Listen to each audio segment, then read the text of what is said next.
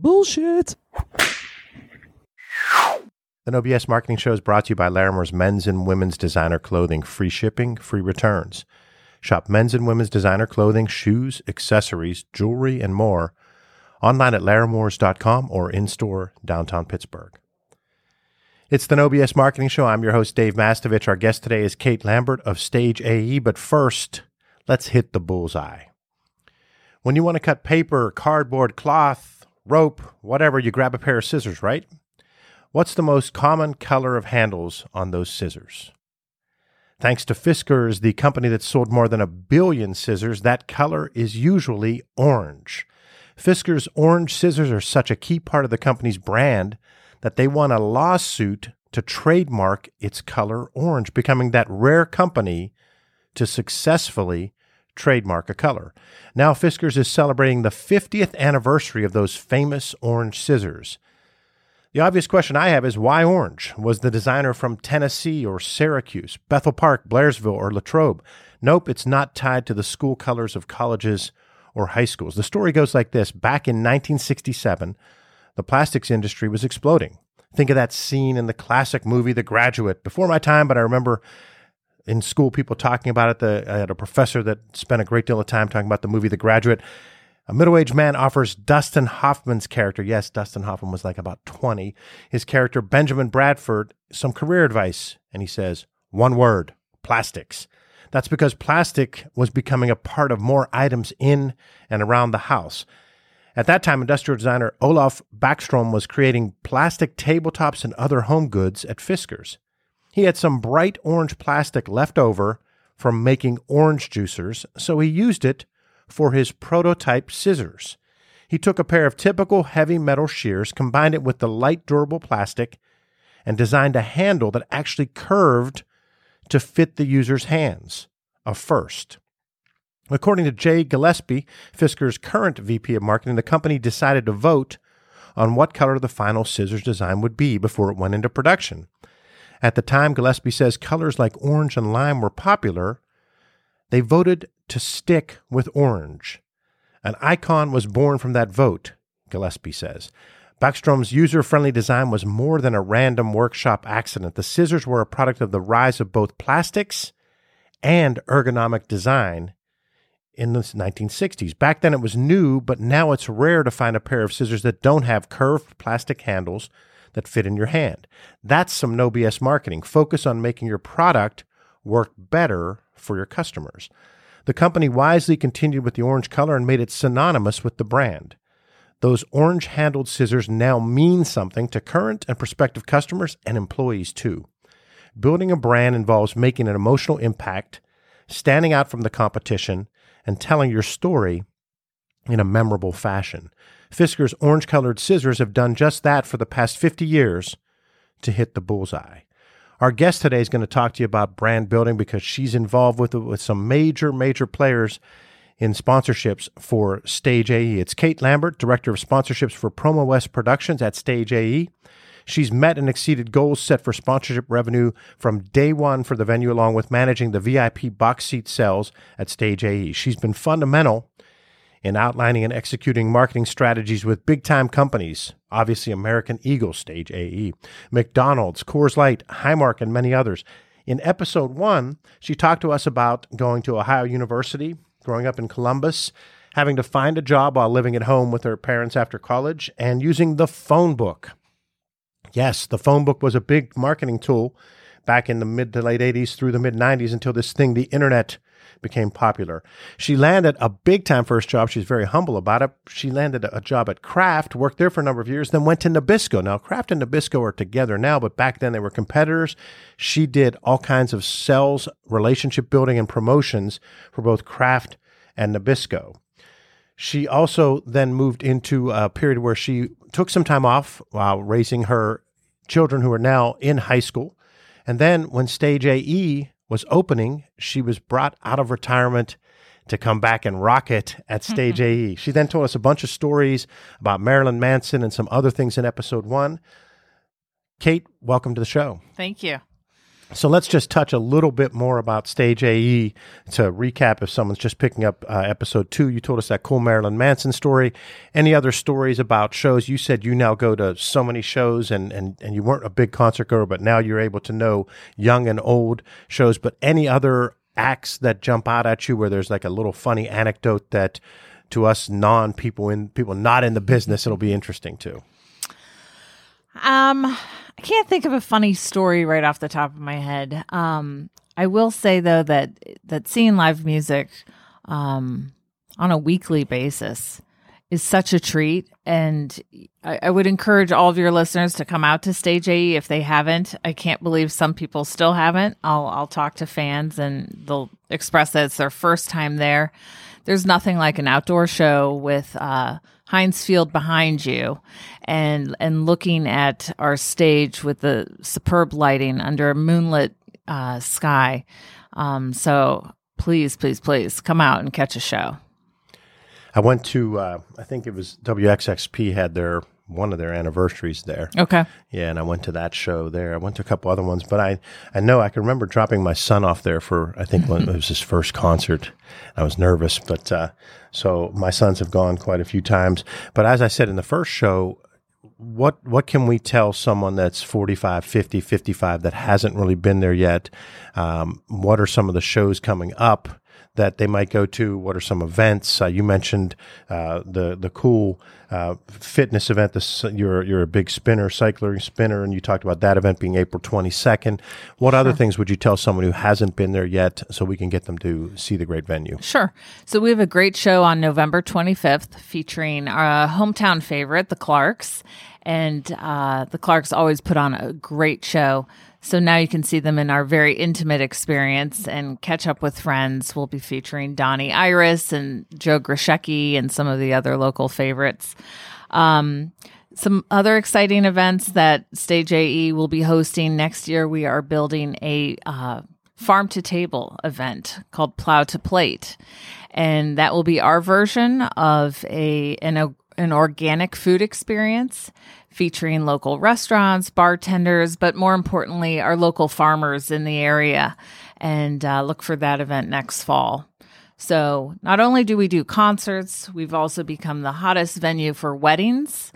Really? Uh, really? Tell us about that. Yeah. So, my counterpart is uh, Director of Special Events, Renee Lutz, and that's all she does, our special events. Um, I think she's doing about three weddings a year and generally young couples that maybe met at a concert or were engaged at a concert. It's funny how many people are touched by music mm-hmm. and want to incorporate that into their special day. So, when you do a wedding there, do you have the wedding where the stand where we normally be standing, then you still have your band on stage? Or so, most people actually get married on the stage. Okay, they get married on the stage. They get married on the stage, and then the band will take over, and the the reception would be in the pit area it dresses up beautifully. Really? I've got great pictures, and um, check out our website because it transforms into the most beautiful venue you can imagine. That is really, really cool. So yeah. you've been there since the beginning. Talk about the early days as you were trying to build a brand for something that people didn't even know what it was. Sure. I can remember the day giving, you know, various clients, potential clients, tours of the venue when there was just uh you know, a layout of the venue. I mean, there was not even a wall, and we had hard hats on. And I'm promising this spectacular venue because we do have one identical to our venue in Columbus. So I'm showing them pictures of what this is going to look like. Um, and so we had some early uh, adopters that came right on and, and believed in us, but um, our reputation, I think, has uh, certainly grown, and uh, our 70,000 followers on Facebook would probably attest to that. So, wow. Yeah. So you have to push the No BS show to those 70,000 followers on Facebook so right. they can they can get their first taste of no bullshit marketing. Right. Speaking of that, um, can we take a time since it is the No BS marketing show to talk about when maybe you were a BSer, how you worked around it, because those stories help our listeners because they hear from people that have kind of lived their career dream, that are successful, that are doing something they're passionate about, but admit that back at a certain point they were the BSer. Maybe they were a tough employee. Maybe they didn't communicate as well with the team. And they often can talk about what specifically happened, what they did to fix it, and what the takeaway is for our audience. Sure. So I have never had to truly manage a, a, sales force or a team of folks, but every summer I do uh, take on a summer intern. And that poor victim typically comes from Point Park, which uh, is one of our partners. And it's been quite a learning experience, not only for the intern, but I think more so for me. Uh, there have been some great ones, there have been some average interns, and then all out, not a good fit. Um, so, a learning experience on both ends. Um, one year, I had an intern who had all the personality in the world, and I thought that's what I'm going with this summer. I'm go- I'm going to take on an intern who is full of personality and has no trouble talking to my clients and can sit in on meetings and and voice their opinions. And so that was uh, that intern, and um, in hindsight, found out that uh, that person also had no writing skills, uh, made a lot of grammatical errors, and I was spending more time behind the scenes fixing their work uh, than moving forward and, and getting anything out of that relationship. The following summer, I decided to take the opposite approach. And I thought, well, I will make every student uh, submit a writing um, sample right on the spot. So after the interview, they were, you know, shoved into a cubicle. And I said, okay, now write two paragraphs about why you should have this position. And I chose the candidate that had the strongest writing skills.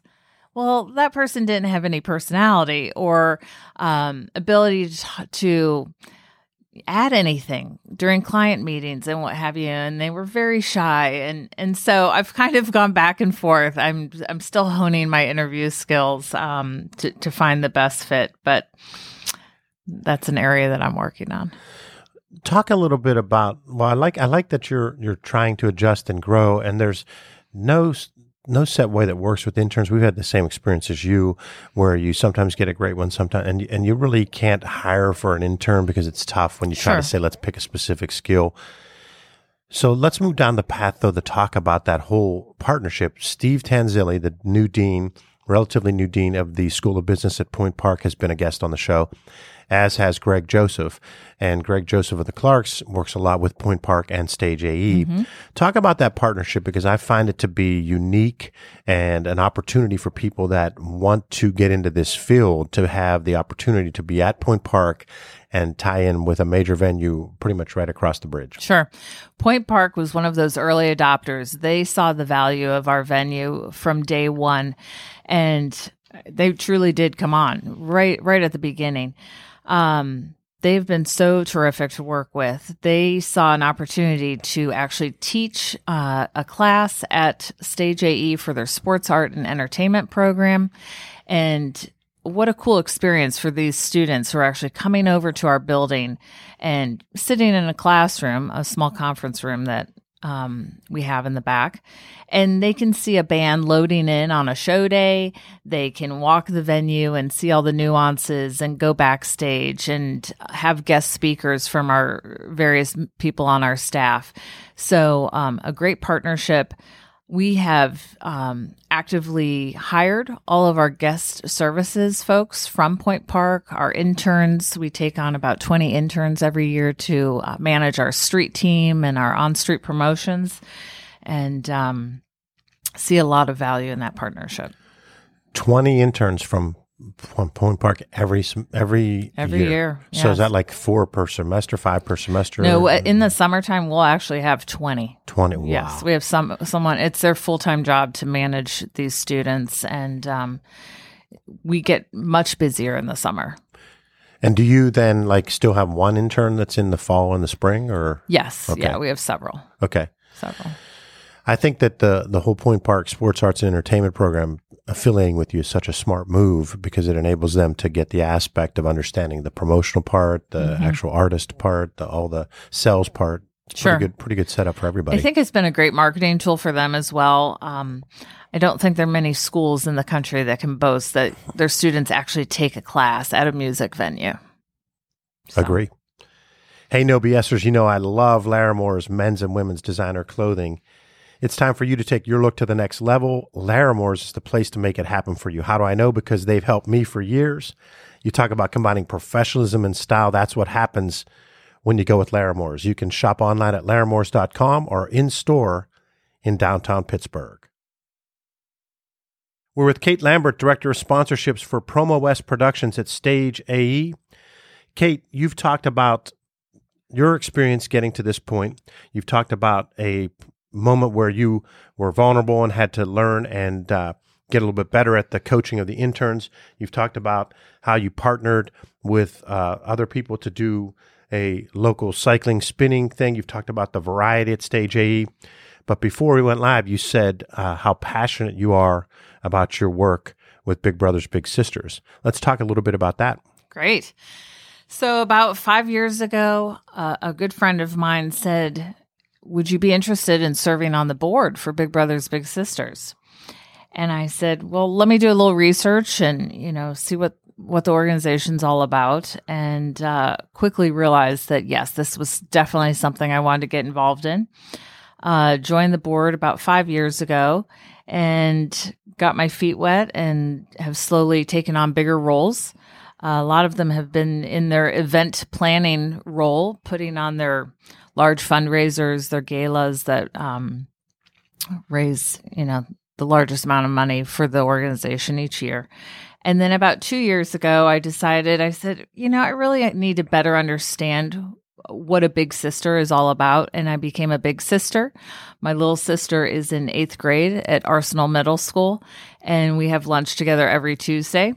And so now I can honestly say that I am seeing firsthand. Uh, so you go to lunch at the school? I do. I do. We sit and eat lunch together, hang out, play games, and talk. And um, it, it's it's really quite ironic because here's an eighth grader who actually listens to what I have to say when my own children don't don't necessarily give me that same respect. But um, you know, we talk about everything. We talk about the opportunities and and basically just opening her mind to um, everything that's out there. She's a refugee from Africa, and uh, I've learned a lot from her as well. So, yes, I am enjoying my time giving back. So, talk to me about that. If you're a big brother or a big sister, is that the typical commitment? Is once a week? So there's various programs that you can get involved in. I'm in the program called Middle School Mentor to be a middle school mentor.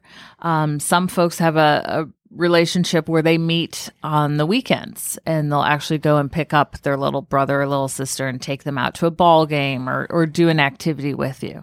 Um, we also have a program at Brashear where you meet after school. So there's um, programs that will meet basically any time requirement that you have that you have available. Um, that that's that's the biggest ask is finding volunteers that can give up their time.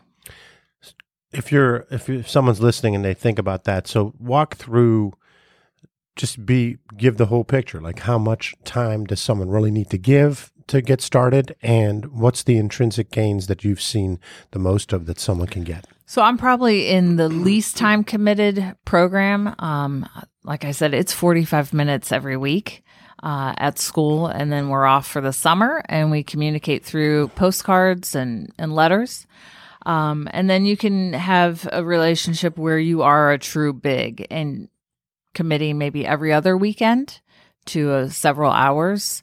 Um, what I've seen happen just in my own experience is this young girl who is extremely shy and very private has begun to trust me. We, we are now in our third year together, and uh, she's opening up.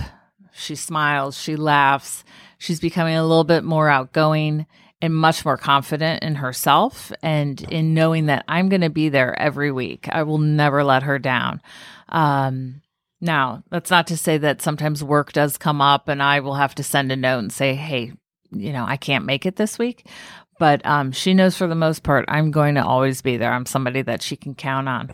And I think that's um, what all these littles are lacking is they maybe have, you know, one parent at home or they're being raised by a grandparent. They don't have somebody that's completely 100% reliable. you mentioned a lot of times the written note. Are you, uh, do they frown on email and text? Yes, we we do not text. We do not, you know, post anything on social media. Um, we keep everything very private. Okay. What uh, what process would someone follow if they wanted to get be, become sure? So you could call the uh, local office here in East Liberty, or go to their website. I believe it's bbbspgh.org. Um, but we're always looking for volunteers. And then if, you know, giving of your time is not something that you're able to do at this time, we'll always take your money. And uh, we have many ways to to donate. We have a program where we can actually um, have you make a monthly donation as little as $20, $25 every month, and that will go right to the organization. And what that money does is that um, that fun to match relationship that we look over that is constantly being scrutinized and made sure that you know everything is safe background checks and what have you. We really pride ourselves on the safety of everyone involved. Your money is going towards all of that. Um, and then there's also activities that we provide for the littles so it might be a picnic in the summertime or ice skating in the wintertime. So all of those activities do cost money. So it's about an $1,100 uh, cost for a match for one year. And that's what Big Brothers Big Sisters is constantly raising money for. We're with Kate Lambert, the, uh, director of sponsorships for Promo West Productions at Stage AE, who's also actively involved in Big Brothers Big Sisters. Kate, give our audience a tool you use to help you become more productive or to help you communicate better? Well, I, I believe communication is essential to everything we do. Um, that was my minor degree, and um, uh, I'm not brushed up on all the apps of of today. I know there are so many offerings out there. Uh, something that I have found that works for me is a good old fashioned Excel spreadsheet, and that is keeping track of every contact I have, um, knowing people's names and how you can get a hold of them, and when you last reached out to them is so critical. I document every phone call, every email with a date, and if I left a message or if I talked to that person. Um, you walk a fine line in sales that you have to constantly follow up. When people ask you to reach out to them in a month, you know, you you have to do that. You have to put an Outlook uh, appointment in your calendar so that you remember to look to reach out to them in one month. And so I'm constantly taking notes of that and um, but nothing fancy. Well, I like that because we'll have clients who will say, "Wow, we're buying this new CRM," and they have like two salespeople and one marketer, and they go and they want to invest in Salesforce.com or they they want to buy HubSpot, and uh, you know, a lot of times it's just more the actual work of tracking it. And using Excel spreadsheet is fine because what ends up happening with most people uh, when the company does Salesforce, even if they have 50 salespeople, 15 to 20 of them barely use it. Sure. Barely know all the nuances. Another 15 to 20 meet the minimum standard. Then another 15 or 20 actually use it a lot. And so it's not so much what the tool is, it's just being dedicated to it. And it sounds like you're really disciplined about it and the spreadsheet's working well. It is. It's working well. You know, I have the obvious subscription to the Pittsburgh Business Times and LinkedIn, and I found that those resources alone are enough for me. Um, I'm a one person department, so um, everything is fair game. And um. So here's your chance to help someone that's 25, 28, 30 years old, early in their career, not sure whether they are doing what they want to do or with the company they want to be with. What advice do you give someone now that you've had a significant amount of your career and been able to look back? What's some tips that you would give that person, either a recent college grad or three, five, seven years into their profession, sure. not sure whether they're doing what they're supposed to be doing? So it really is all about networking. It's all about who you know, and you never know when um, someone you just met is going to play a role down the road.